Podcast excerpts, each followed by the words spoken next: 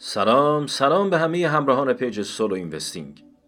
این هفته در سولو پادکست راهکارهایی رو برای زدودن شک و تردید در معاملات با هم مرور می‌کنیم.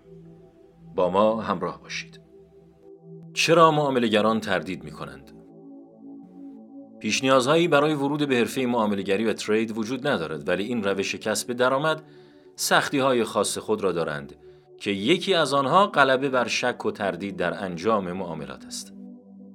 اما چرا تریدرها در معاملات خود به شک میافتند؟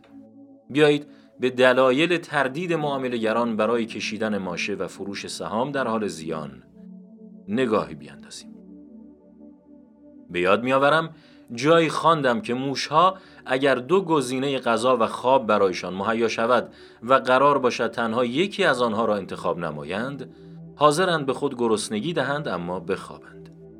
زیرا که خواب در این شرایط لذت بیشتری برای موشها دارد. معامله هم مثل انتخاب این موش هاست.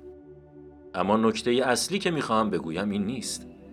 اگر شما معامله را با زیان و احساس درد مربوط به آن تدایی کنید دیگر تمایلی به انجام معاملات بیشتر نخواهید داشت.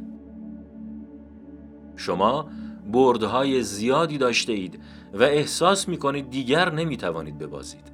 بنابراین وارد معاملات پر ریسک تری می شوید رمز موفقیت در معاملات ایجاد توازن میان این دو است. به معاملاتی که سال گذشته یا هفته گذشته انجام دادید خوب فکر کنید.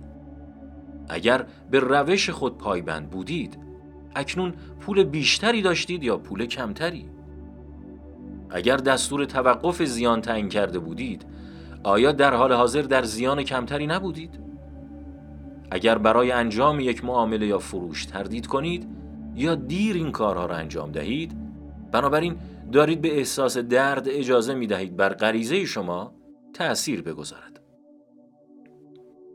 تصور کنید که معامله بعدی به یکی از بهترین معاملات در سال جاری تبدیل خواهد شد.